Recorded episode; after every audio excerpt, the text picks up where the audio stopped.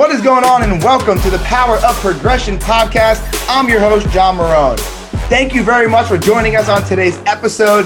And please do not forget to like, subscribe, follow the podcast, write a review, and then share it out to anybody who could take the value from today's episode and put it into their life. But now it is time to help you design the life you've always wanted to live, creating the ultimate version of yourself, and jump into the episode. So let's get it popping.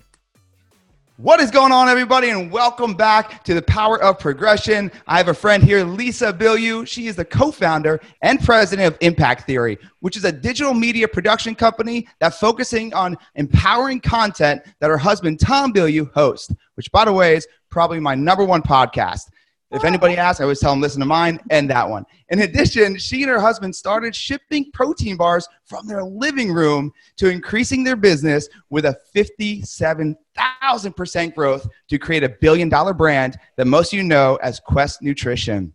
From housewife to entrepreneur and transforming her business focus from nutrition to entertainment media, she is now jumping in front of the camera where she hosts the Women of Impact which focuses on women empowerment. And she is here to help empower you, men and women, to go ahead and be better today than you were yesterday. Lisa, what is going on, girl? What's going on, John? Lovely to see you, sweetie. Yes, yes. First off, the hair, the style. When I first met you um, over in Vegas, I was like, man, your style is on point. So I want to applaud you for being one of the most stylish women entrepreneurs um, I've ever seen. So I applaud you for that. I'm going to take that little clip and just put it on repeat. Thank do you. It. Do it. You should, you should, wake up to it too. But there are royalties to it. So yes. let's dive right into this. Yo, I, I know a lot about your story. I know a lot about Quest Nutrition, which, by the way, I'm always rocking. Oh, boom! With the birthday cake bar. I have, I have my daughter eats them. My daughter loves them as well. So, um, so let's let's kind of dive right in and tell people a little bit about who you are, where you're from, and how you grew up. Um, how far back do you want me to go? You know, let's let, us let us get to the roots because I know that there's a, uh, you know, when you were a kid, there's a different way that you lived, and the uh, perspective, should I say, was a lot different the way you grew up than what you know today. So tell everybody about that. Ooh, all right. So, um, welcome everybody. Uh, I started, um, so I grew up as Greek Orthodox in a very traditional Greek family. My father always used to say, like, when you get married, things will be okay. Like, it was, it was just a matter of fact in my family that as a woman, you were going to maybe go to college because by the time I got to um, to 18, my father was like, okay, go to college so you've got a background. But ultimately, the truth was, he never expected me to use my degree. And how I know that is because I wanted to study film. And he didn't want me to study film because he didn't think that was actually a good profession or a, um, oh god what's the word like a an actual profession he was like people don't make movies like your heads are in the clouds like what are you doing become a journ uh, become a journalist if you want to be in that arena um, or go into law or be a doctor like those were the things and so when I really wanted to study film, he kept pushing back, he kept pushing back. And eventually he just gave up. And he's like, you know what? Okay, fine. Um, go to film school because you're going to be a housewife anyway. Now, he didn't mean it to be mean or rude because as I repeat it, like it does come out a little cruel. but I know that he didn't mean it like that.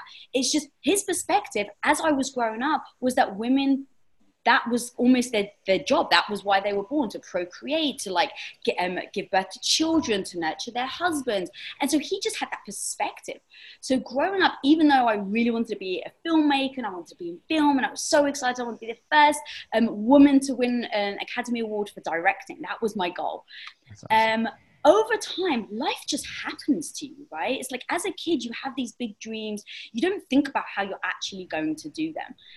And I met this man called Tom, and I fell in love with him. And he was American. I'd always wanted to live in America in a way. So I was like, oh my God, this is to, like, my dreams are coming true. I'm going to marry an American. I'm going to live in America. I'm going to make movies. Um, and what happened was going back to life just happened.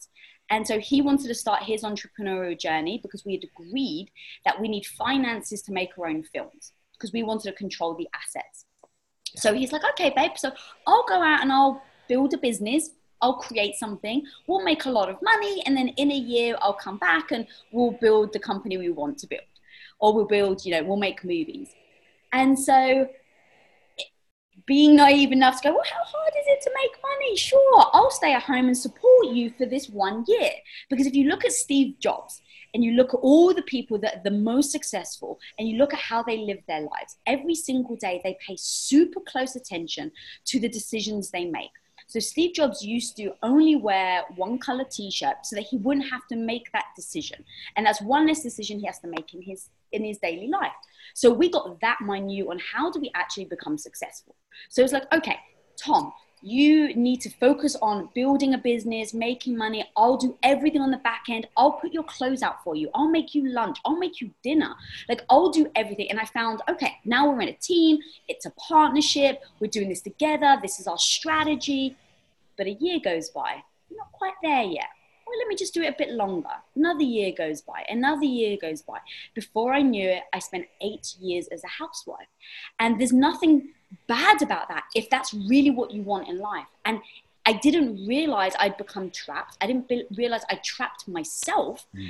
until one day Tom came home and they had um, him and his business partners had done very well in a tech company, and but they were miserable.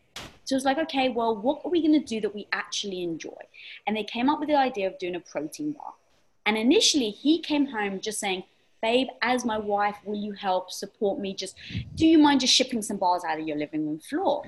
So over this whole time, my mindset had changed into I'm the supportive wife when the husband comes home, and I found I found pride in it, and I think I deliberately did that so that every day I wouldn't feel badly about myself. Like in mm. hindsight, that's like I think a very accurate reflection of what I was doing. So I was like, of course, like I'm here to support you, and I'll ship bars from the living room floor. Um, now, what I didn't realize is that our company would grow at 57,000%, and I would go from shipping and literally walk into the post office and handing over, you know, three orders to I blink two years later, I'm running 20,000 square feet of space. I have 40 employees underneath me, and we're shipping out millions and millions of dollars worth of um, product. And so that's kind of my accidental journey from going from someone that was super clear, motivated as a child to losing her way to then remembering her dream to then stumbling upon a situation that I then made the most of. Um, and then I changed my perspective about who I was and how I saw myself, that I was no longer a support system, that I was actually a lead, and that I was very vital in the business growth. And so all of that came with a lot of analysis of myself and what I was doing and how I felt and who I was. and that's incredible. And, and to, to sit there for eight years um, and not really know what you want, but you felt like you needed to have pride in something, so you took pride in it. I think a lot of people deal with that. Let me ask you this, and I want to get into a little bit of business, but sitting there for eight years, I think there's people listening right now, and, and my, my wife, you know, she's a stay-at-home mom. And when people say, what's her job? I said, it's way harder than mine. She's a mother to a two year old crazy most beautiful you know intelligent kid i know. So and, and to me that is the hardest job. So whether they're a housewife or, or they're stay-at-home mom i see a lot of issues where people when the kid now goes to school right maybe they're five six they go to school they have been there for five years. And they all they knew was be a mom. All they knew was be a mom you know, and, and, and take care of the house. Now the kid leaves. Now they're lost. And there's this depression that comes with it. There's this loss of identity that comes with it.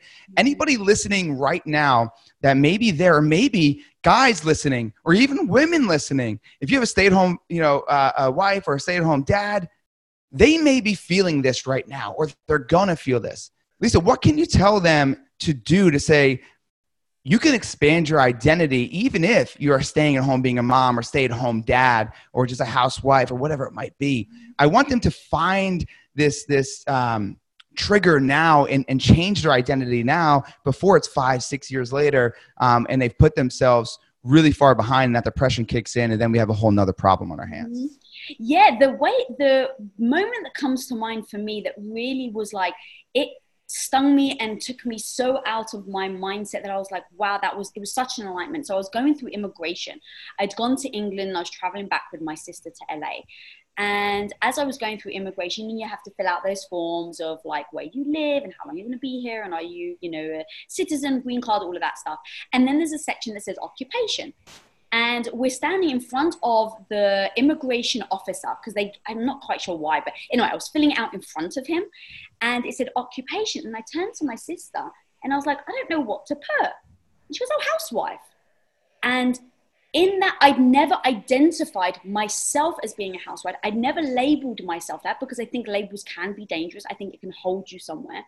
But I'd mm. never thought about it until that question happened where I was like, well, what well, what are you? Okay, you don't want to box yourself in, but what do you consider yourself as? What is your identity? And when she said housewife, it stung so much. And I pushed back and I was like, actually, I'm the um, president of Bilyeu Enterprises. And that is a title Tom and I created. It was literally, I was a supporting housewife. And again, it's not a bad thing if that's what you choose. But I didn't like the title. It didn't make me feel good because that wasn't what I wanted. And so when it stung, and I was like, well, no, I'm the president of Bilyeu Enterprise. I'm like, Lisa, you're kidding yourself. You're giving yourself something that is trying to trick your brain to be okay with this situation. Either you're okay with this situation or you're not.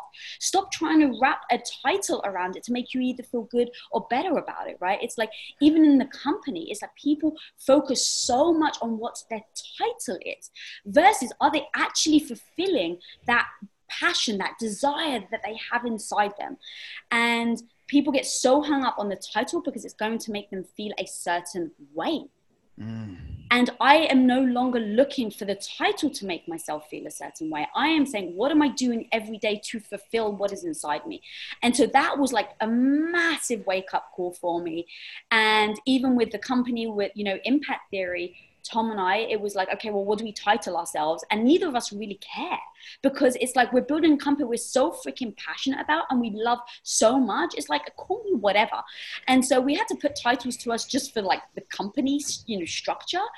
But internally, like honest to God, it really doesn't matter because I know that I'm fulfilling myself every day. So, anyone listening right now, it's like look at your life. Don't put even a title over it because we get caught up with the identity. Right? I, my identity is I'm a mother. My identity is I'm the stay at home supporting wife.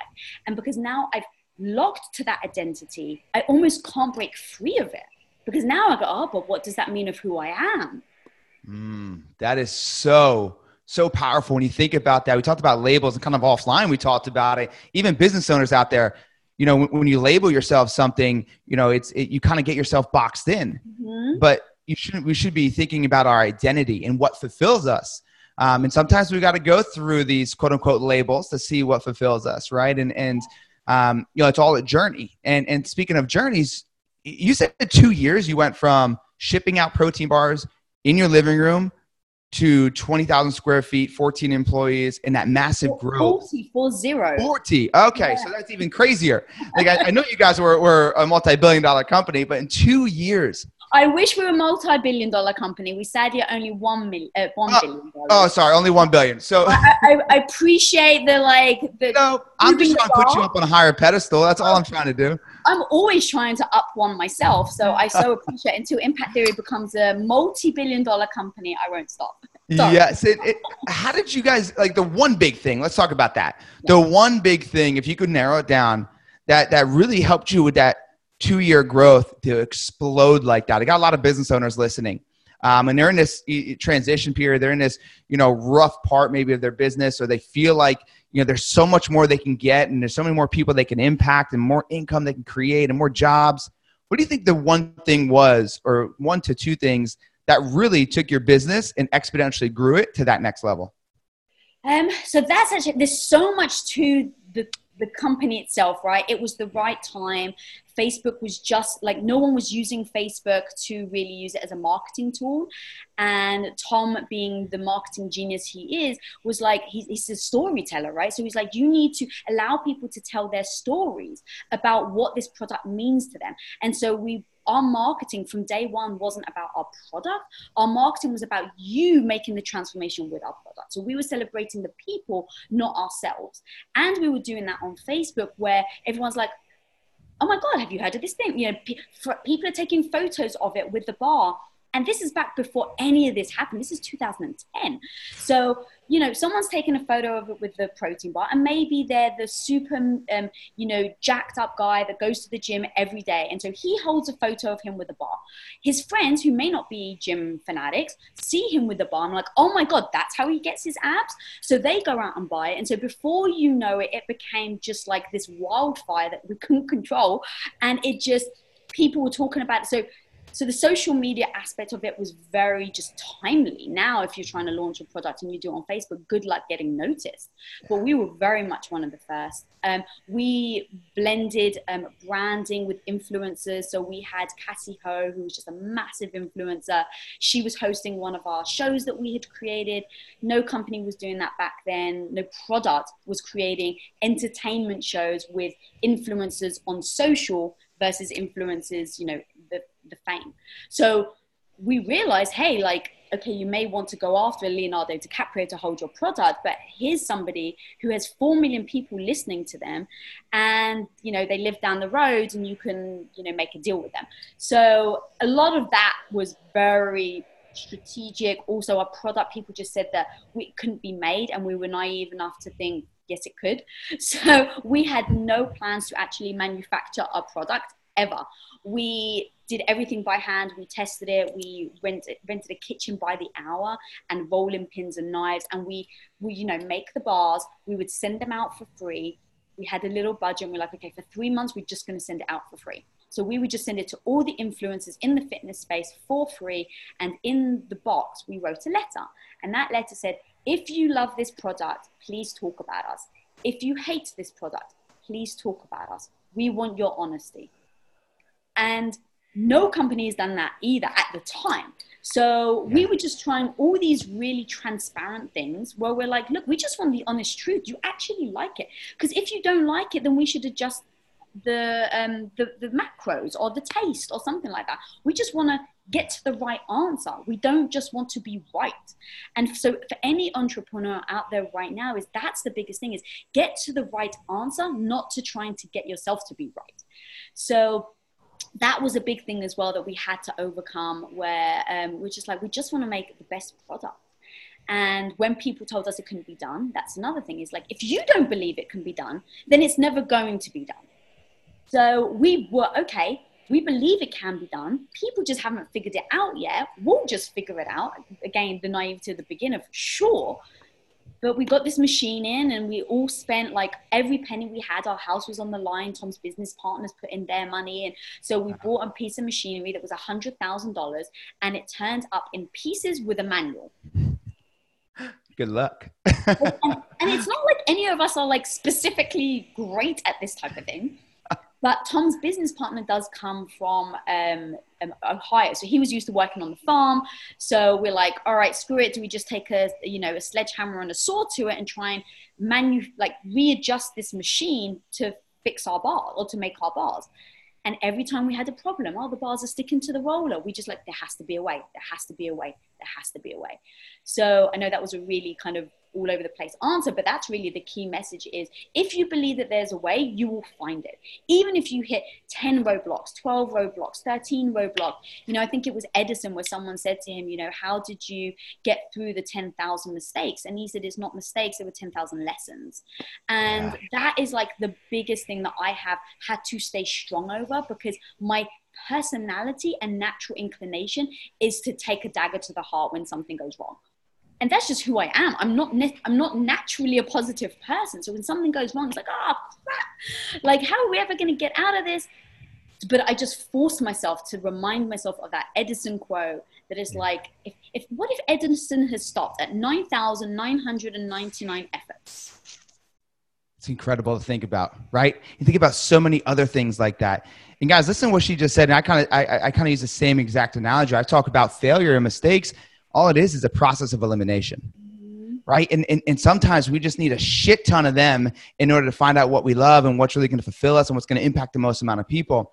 You had said in there a few times about belief. Yeah. you know in, in, in the world we live in and this kind of goes back to even your your your you know childhood where you had one belief and your father you know not being any kind of uh, a negative father or anything else to him, but he was just he had his own belief. So he's feeding this belief to you while you're trying to hold on to your belief that you're going to be, you know, a, a director and get an Emmy.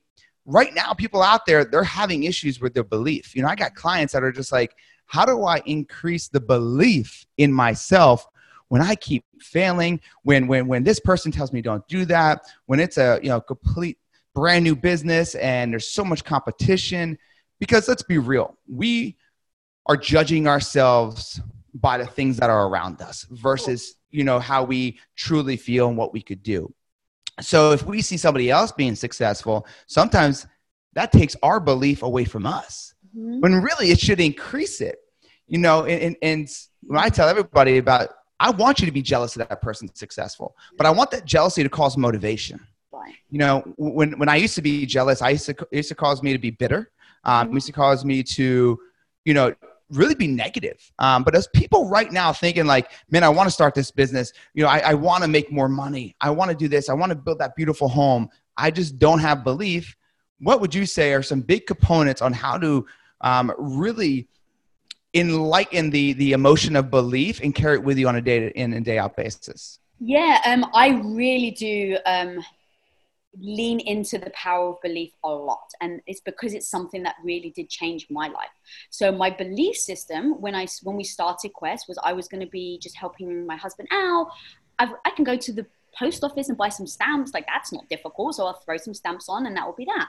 But then as we started growing people just kept turning to me it's like well lisa you know how to do it so do you mind just like find, getting an office and shipping from the office? It's like do you just mind like well you're gonna have to print them now because we've got too many i can't handwrite them all so if you can do so it got to the point where there were so many things i was starting that I had no idea what i was doing. I didn't i've never run shipping my background is film. I went to you know my my um, degree is in filmmaking. So when it's like I have to now deal with freight and forklift drivers and forklift certifications and imports and exports and what happens when you're sending a shipment to Saudi Arabia that don't sometimes accept some of the ingredients in your bars like all of I have no clue what I'm doing. I have to build racks. I have to figure out, you know, the weight of a pallet and how much a rack can take. So on a day-to-day basis, I was faced with things that was showing me how inadequate I was at this job. So I've got two choices. I can say, okay, you're completely inadequate, you're way over your head, run away fast because you don't know what you're doing. But then I go, what's my goal? Does that serve my goal or does that step me away from my goal? Because ultimately, everything comes, I always come back to my goal. So if my goal is to build Quest, to really create impact, when I hit that roadblock, when I don't have belief in myself, or Lisa, you don't know what you're doing, I go to, does this belief serve my goal, yes or no? And it's easy to see that when you don't believe in yourself or your capability, you're going to back off. It's not going to serve that goal that you're striving for. So I go, okay, my belief system isn't that I know this, right? You can't just believe like, all right, all of a sudden I know, you know, um, nuclear biology. I don't freaking know anything, but I believe that I can learn. And that's where it took the dent of the ego, the jealousy, the enviousness of like I can't do it, so they must be super. They must be super have a superpower because I can't do it, and so they have, must have something special. Instead of giving my power away to that person, I just look at myself and I say, "Can you like if you may not be able to do it yet? That's fine, but can you learn? Can I learn how to?" Work a forklift? Can I learn how to do shipments? Yes. It may take me a month, it may take me three years, but I have to believe I can learn in order for me to take that next step. That is incredible insight. Guys, just that small distinction like, do you believe that you could learn it? And with our resources out there, shit, you could learn to do like anything with YouTube, right? like This you was really before YouTube. I couldn't just like Google like how do you work forklifts. Yeah. Now- I couldn't get that. now, now you probably had to go like the Home Depot and just kind of sneak in the back and watch how they're working it, right? And Yeah. that's that is a great distinction. I, and I think it's a very easy way to get back on track of can I learn this? Do I believe I can learn this? Um, and then having belief in your goal is, is obviously a huge, huge component. Um, and and the, you know what it comes down to, what if they just don't even believe in their goal? Like, what if I think the trickle down effect? I don't believe I could do this, so now I don't believe in my goal. It gets that deep. Yeah, mm, that's interesting. Um, yeah, and well, the, the way that I do it, and Tom, because we because we work together and you know we're married for 17 years for us to be able to make sure that we're always moving in the um, same direction because when you've been with someone over time and you're changing and you're evolving it's very easy to kind of split off and change in different ways yeah. so what we do is every year at least every year we obviously do it in like chats but every year we go what is our goal what are we aiming for what are we working towards so we we lay that out okay so Tom's audacious goal is for us to build um, a studio bigger than Disney. Walt Disney. Just to give you an idea about how extravagant my husband is and my business partner is on the vision. So, all right, let's just pretend that's possible. Just pretend. If we can build a studio bigger than Disney, we can I swear on this? I think I've already. Oh fuck yeah, you can. Okay, okay. so what Tom and I go, okay, what's the no bullshit answer on how to build a company bigger than Disney. Now, look, doesn't mean that you're willing to do it. If it's like, okay, you have to, you know, I use the example, you have to stab your mum in the eye or something like that. It's like, I don't want to build Disney that, that you know, that bad enough. But like, do the no bullshit. What would it actually take? Okay, to build something as as big as Disney, Disney's taken what 70, 80 years to build. Well, I don't have that timeline. I'm I just turned 40. So okay, in order for us to expedite that, does it need a budget of $200 million in my back pockets that I can hire the most and the best people and I can steal them from Disney and I can bring them into my ecosystem and then build it, right? That's an option. Okay, I don't have $200 million to just splash out like, you know, on that type of thing. So, okay, well, if I don't have that money, it's a great idea. I just can't use that strategy. So then we keep like breaking it down. Okay, so what can we do? What do you do? What are you willing to do? Um, and then then we proceed. So Tom and I is like, we have the big goal. What would it actually take to get there? What is the reasonable thing for us to do to get there? And when I say reasonable, I still mean absolutely audacious. I just mean that it's absolutely feasible that we're willing to, like, I'm not willing to stab my, my mum in the eye with a fork. So, so what am I willing to do? And then everything that we do after that moment is in accordance to that goal. So then you break down what are the skill sets that is going to be needed for this to happen. Okay, I've never run a studio. I mean, I've run a very small studio, even now we've got 25 people, but I've never run a studio that's got thousands of people. So I know, okay, this over the next few years is something I have to train myself over. Tom has to train himself because I don't know how to do it yet, but I'm going to give myself the timeline in order to do it. So we really do assess like things like that. What is a skill set that I need to acquire that I'm going to spend the next few years getting? What are the things that I'm weak at? What are the things that I don't want to do that I just want to hire someone to do? Right. So it's like I, I know how to edit, but I'm not going to be the world's best editor, so I'm just going to hire someone. So kind of assessing your abilities, what you think is feasible, what you actually want to do in life. And anytime, going back to what I said earlier, you hit that roadblock where, let's say, it's usually a skill set, right? It's usually people um, fold in because they don't have um, a skill set or they don't know something and that makes them feel badly about themselves. Then, when they feel badly about themselves, they become demotivated. And when you're demotivated, you stop believing. So I go, okay, what do I need to learn? how do I do it on a slow timeline? And I know that I can get there one day. And that belief gets you there. Mm. It, it, you know what you, you, just kept doing, right? You kept asking yourself better questions to yeah. get a better answer. And I preach this on Blue in the Face, Lisa. Like, I truly believe that our quality of life is proportional to the quality of questions we ask ourselves. Mm-hmm. And you just kept hitting it like, okay, if I were to do this, how would I? Okay, what do our skill sets need to be? So everybody listening, realize that you need to ask better questions to build a bigger belief. Um, those questions will open up doors and opportunities and understanding plus clarity to then take action. I, I love that. Um, and, and you obviously have to ask a lot of questions to get yourself where you're at today and, and build not only Quest Nutrition, but impact theory. I said it in the opening. It's, it's one of my go to, if not the go to podcasts and YouTube that I go to every single morning to watch a quick clip. Um, you know, I met Tom about six years ago. And I remember he was telling me right before I think it was Impact Theory even started. Yeah, I was going to say he's only been around for four years, so that yeah, must- yeah. So he told me, um, John, I'm going to stay around until every it was at a conference. Every person has their question answered. I'm like, yeah, okay. I, I, literally, I'm talking about hours later. He didn't take a piss. Mm-hmm. I don't mm-hmm. know where he was holding it in that, but he sat there for every single person answering. I looked at that guy and I realized mastering his craft is so damn important. He's willing, something you said before, to sacrifice certain things mm-hmm. in order to gain the skill set to get to where he needs to go. Um, and, and, and, that's huge. And now you guys have built a great platform of impact theory, impacting so many people on so many different levels from health, relationship, financial, you name it. And now you have this amazing, amazing platform to empower women um, and take them to the next level. Tell us a little bit about the Women of Impact and, and kind of, um, you know, where, yes, they can go find it, but really why you started it and stepped away from behind the camera, because that was always your dream, right? to be the producer to finally get in front of the camera. I think you wanted to challenge Tom to show you could do a better job. but uh, what, what was your, your thought process of switching roles and getting comfortable, being uncomfortable, and getting in front of that camera?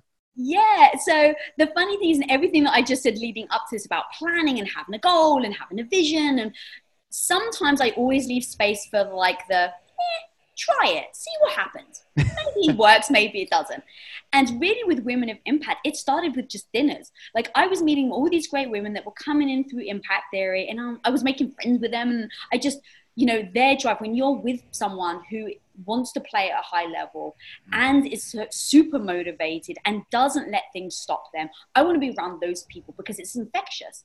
And so we're having these women come on the show. Um, we're having people come in and out of the business. Like we're, you know, we're contracting people. We're working with like Gary Vayner's team and his right hand person is a woman. And so like all these things, I'm like surrounding myself with these incredible women. And so I was like, let's just have some a dinner. I don't know what this is going to be. Let's just invite some people. Maybe we can help promote some female books that I've read because if we can help, you know, an author, why wouldn't we? And then I was like, and let's just see what this turns into. So it went from, hey, let's just invite a few women over for dinner to then I was like, well, maybe I should do a podcast because when I'm talking to them, they're giving so much incredible information that I feel selfish that I'm keeping this all to myself. and because I've got the access to it.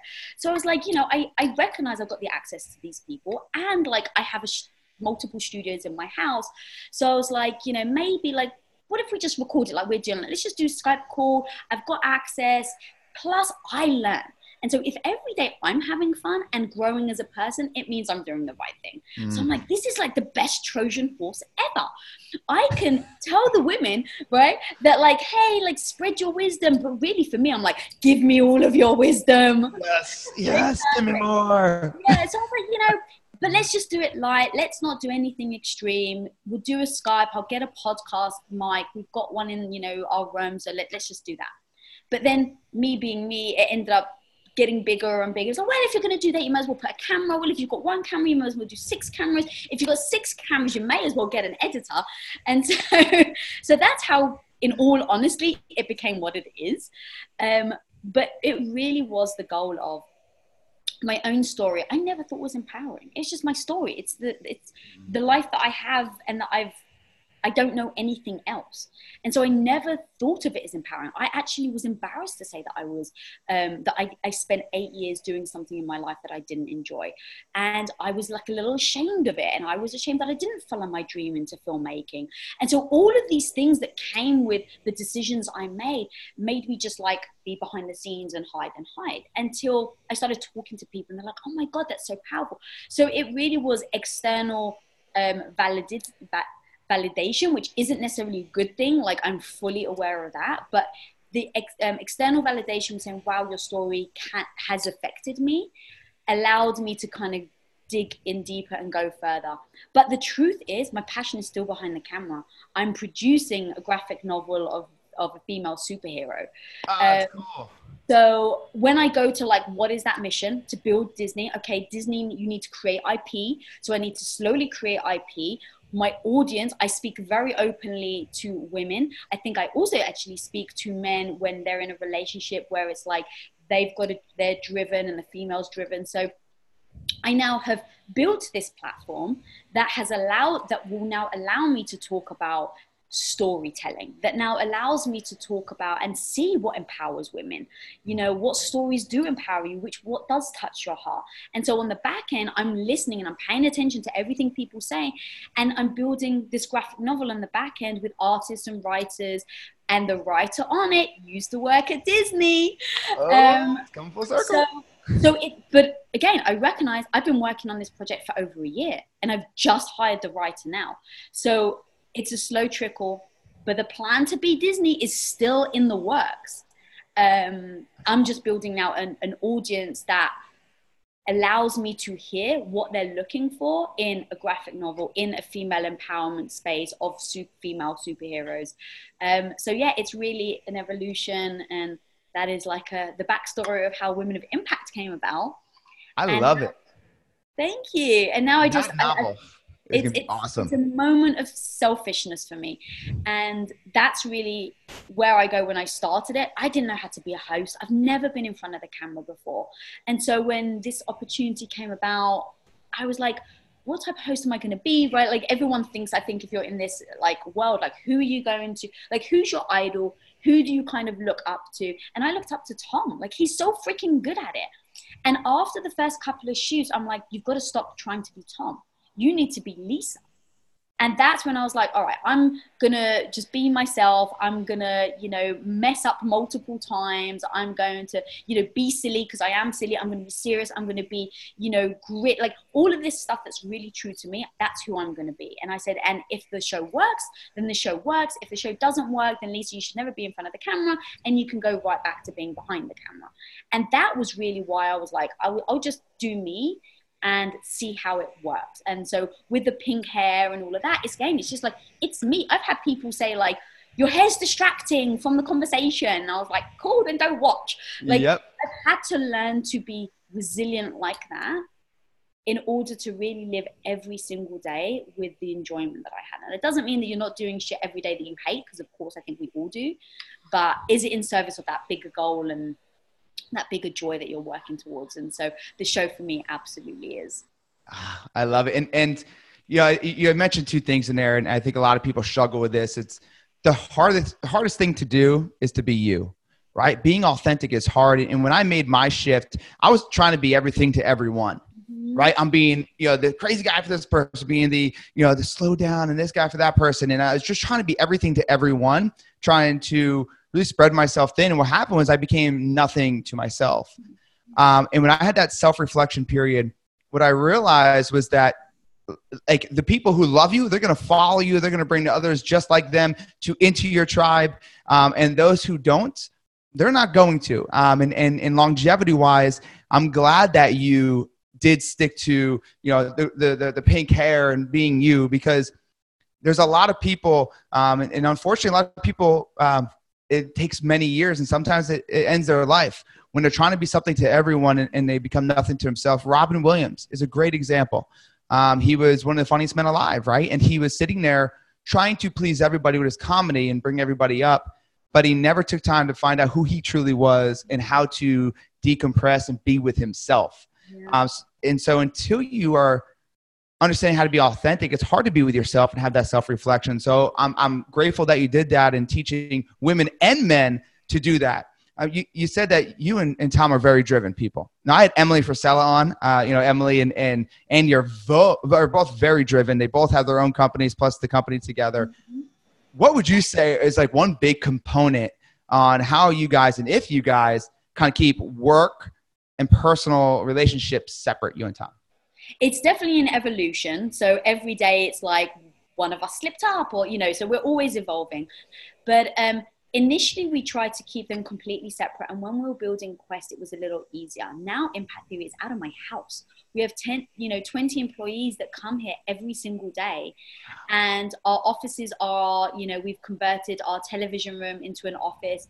Our, you know, so my mother-in-law's room that I'm in now, we converted into a studio. So we've literally converted our whole house. And so that that line between um, relationship and being husband and wife and being a business partner is very difficult. So we've come up with certain strategies. So for instance, Tom literally works from the second he opens his eyes to the second he goes to bed.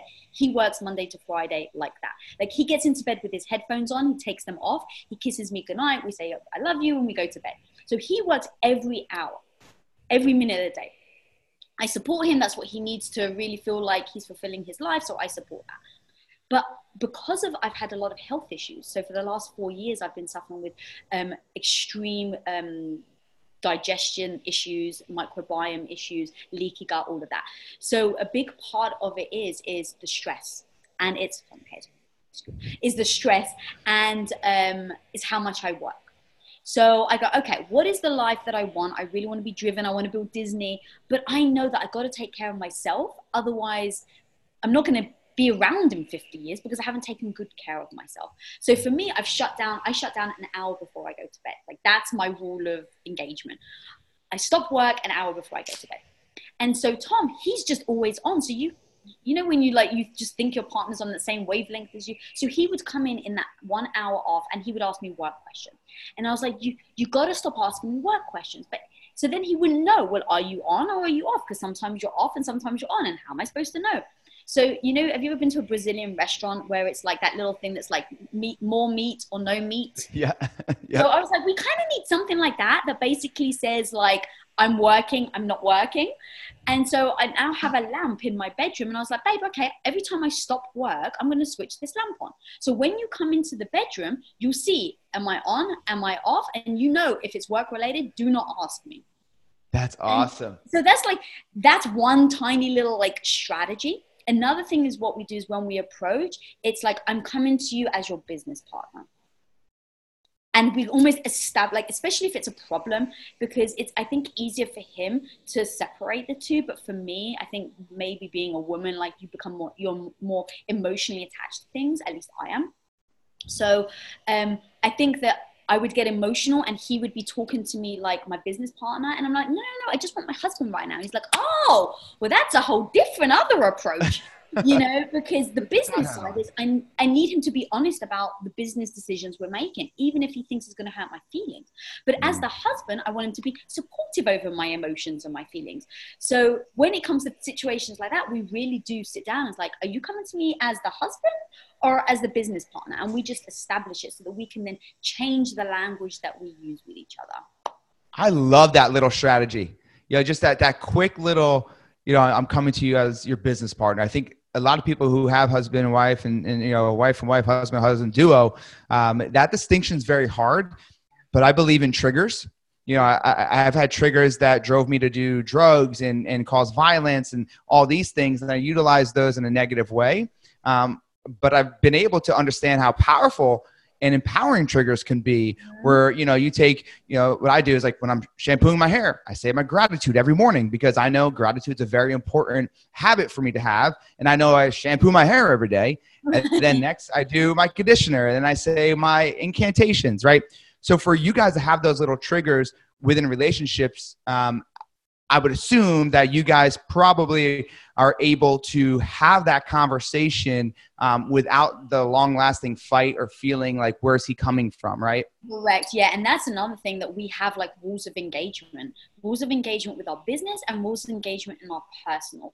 And it just helps guide us. Like okay we said and i always talk like emotionally sober moments quote unquote because we like to have these discussions where neither of us are emotionally in turmoil right? You have to be completely sober with your emotions to make these decisions. So we sit down in those emotionally sober moments and we say, cool, if this happens, what do we do? If X, Y, and Z happens, what do we do? What is your actual role in our business relationship? What's your role in our marriage? Because they're very different.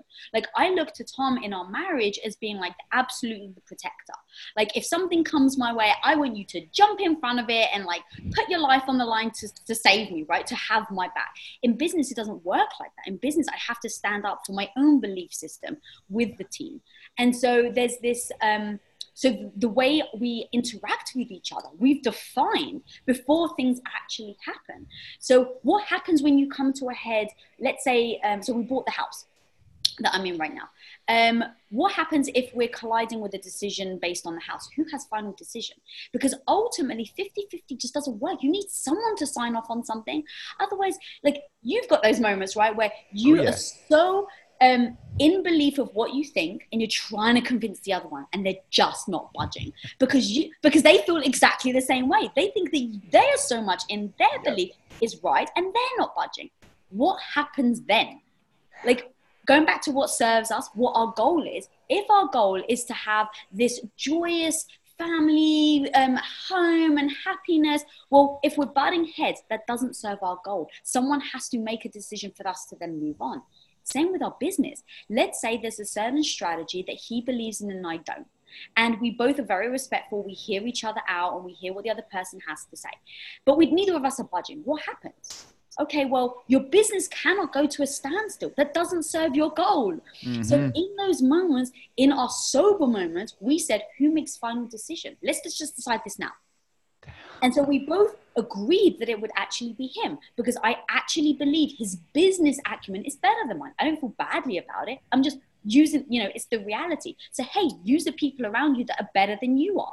So even if I feel like I know better, ultimately he's got more credibility in that arena. So as a team, we agreed if we are ever butting heads where we cannot move, you make final decision and I will back off. And I think from memory, he's done that once in three and a half years of impact theory.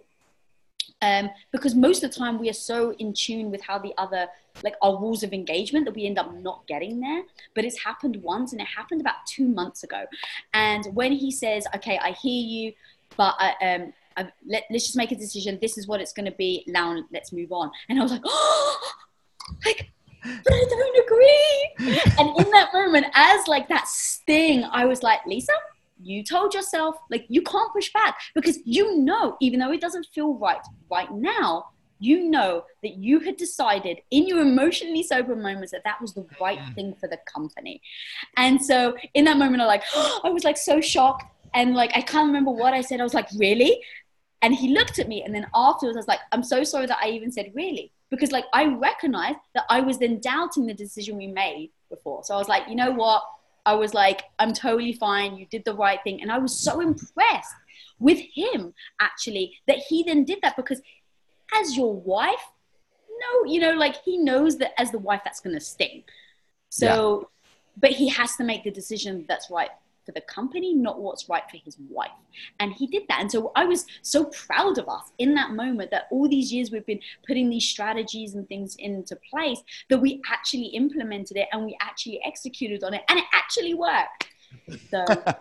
the results are what you wanted. But the most important part, guys, listen, she said she did it in an emotional, sober state. Stop trying to figure things out when you guys are in a, a battle of miscommunication. It never, never works. So, Lisa, I want to go ahead and uh, do rapid round real quick with you. I'm going to give you three words. Okay. The first thing that comes to your mind, it could be a picture, it could be a phrase, could be a word. I want you to go ahead and blurt it out. You ready? I love games, by the way, so this is super Woo-hoo! fun. Awesome. Right, let's do it.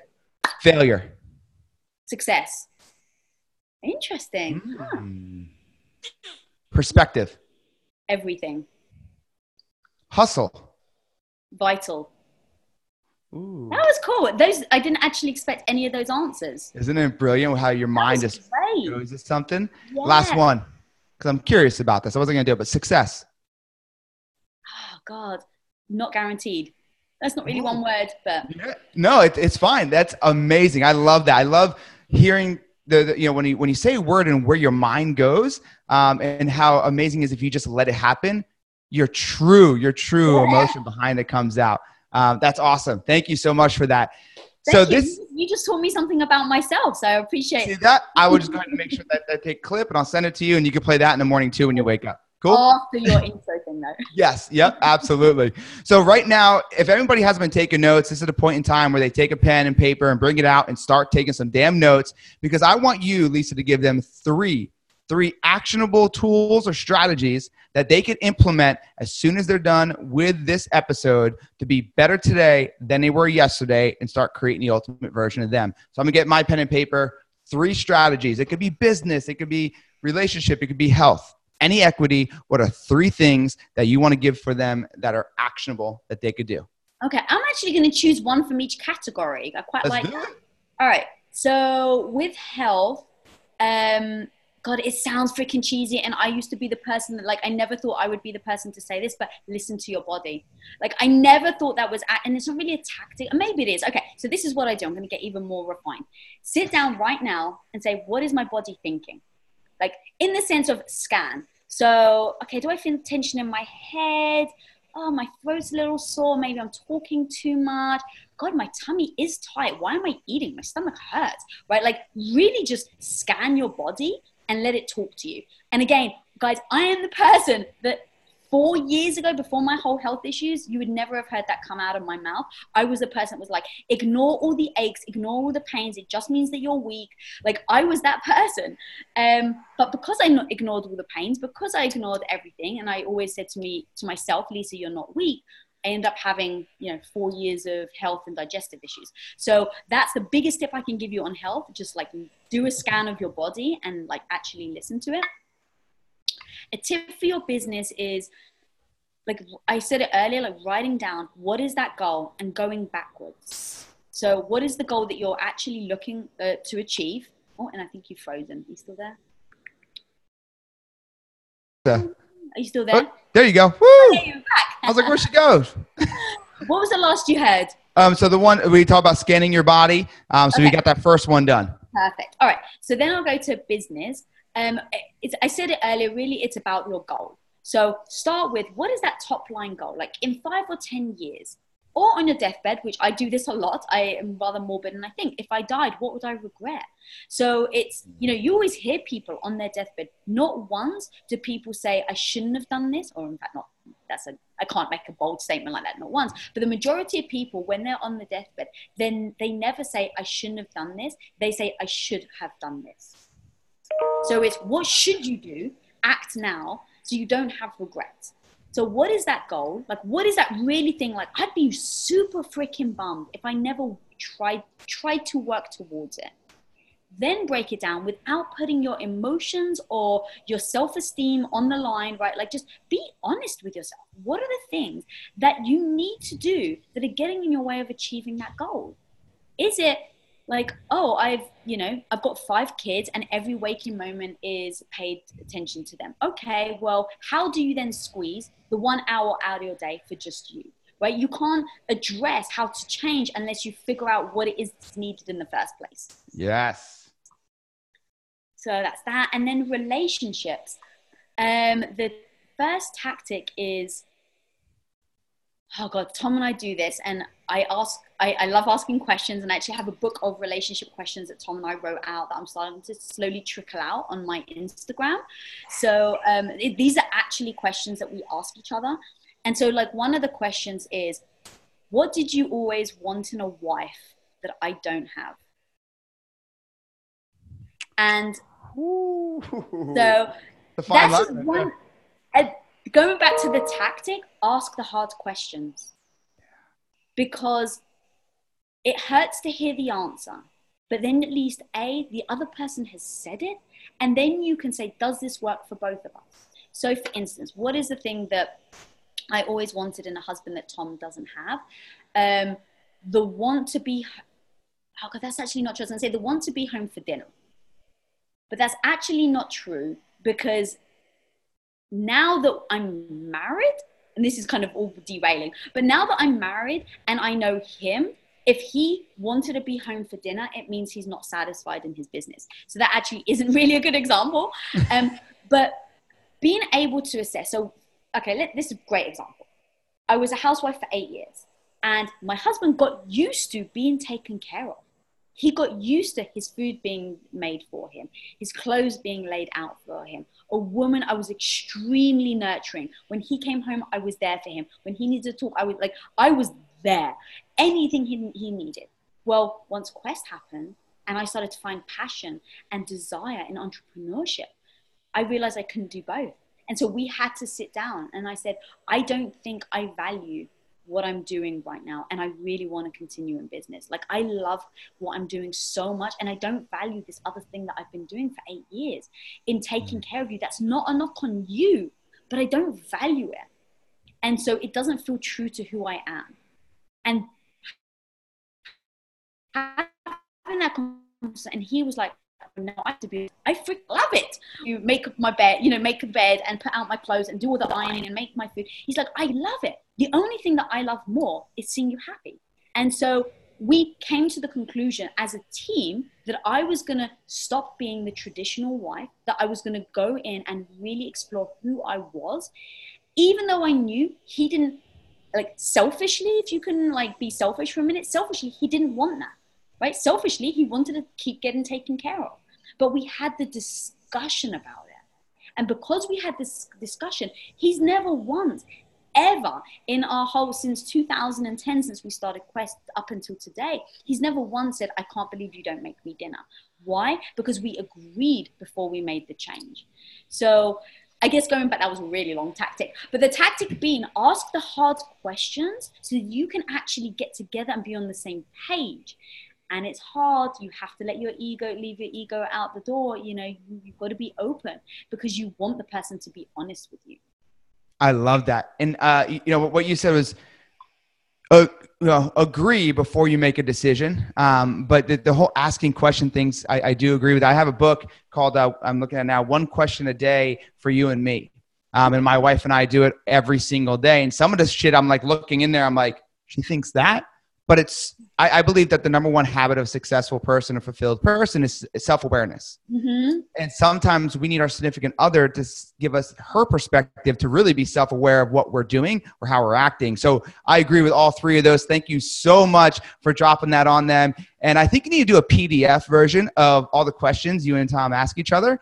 Yeah. Um, I'm just saying, I think it'd be we great. Actually- we actually had one um, out last year for Valentine's Day, but we try not to keep it up. But literally recently, I was like, I wonder if other people will find this interesting. So I'm actually just po- posting the questions to see if people like it and answer and things like that. But I love things like that. Yes. Well, I'll tell you what, I find it interesting. So I got to create more on your social media so I can get those questions. Speaking of social media, where can everybody creep on you? Where can they stalk you? Where can they find you? Yes, come on over, guys. So my personal is at Lisa Bilyeu. That's B I L Y E U. and um, women at Women of Impact is the social handle as well on YouTube.